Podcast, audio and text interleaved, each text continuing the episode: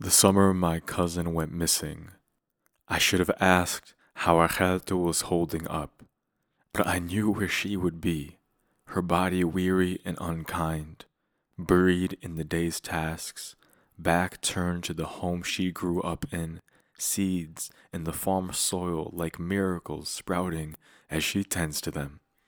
Is this not always the case? Child upon child goes, and someone's mother is no longer that.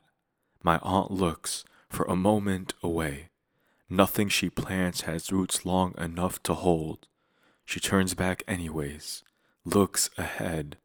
If we are too caught up in the end, like boys fleeing from the day's news, eyes worried about that which we cannot control, however will we stay fed? However will we live long enough to grieve?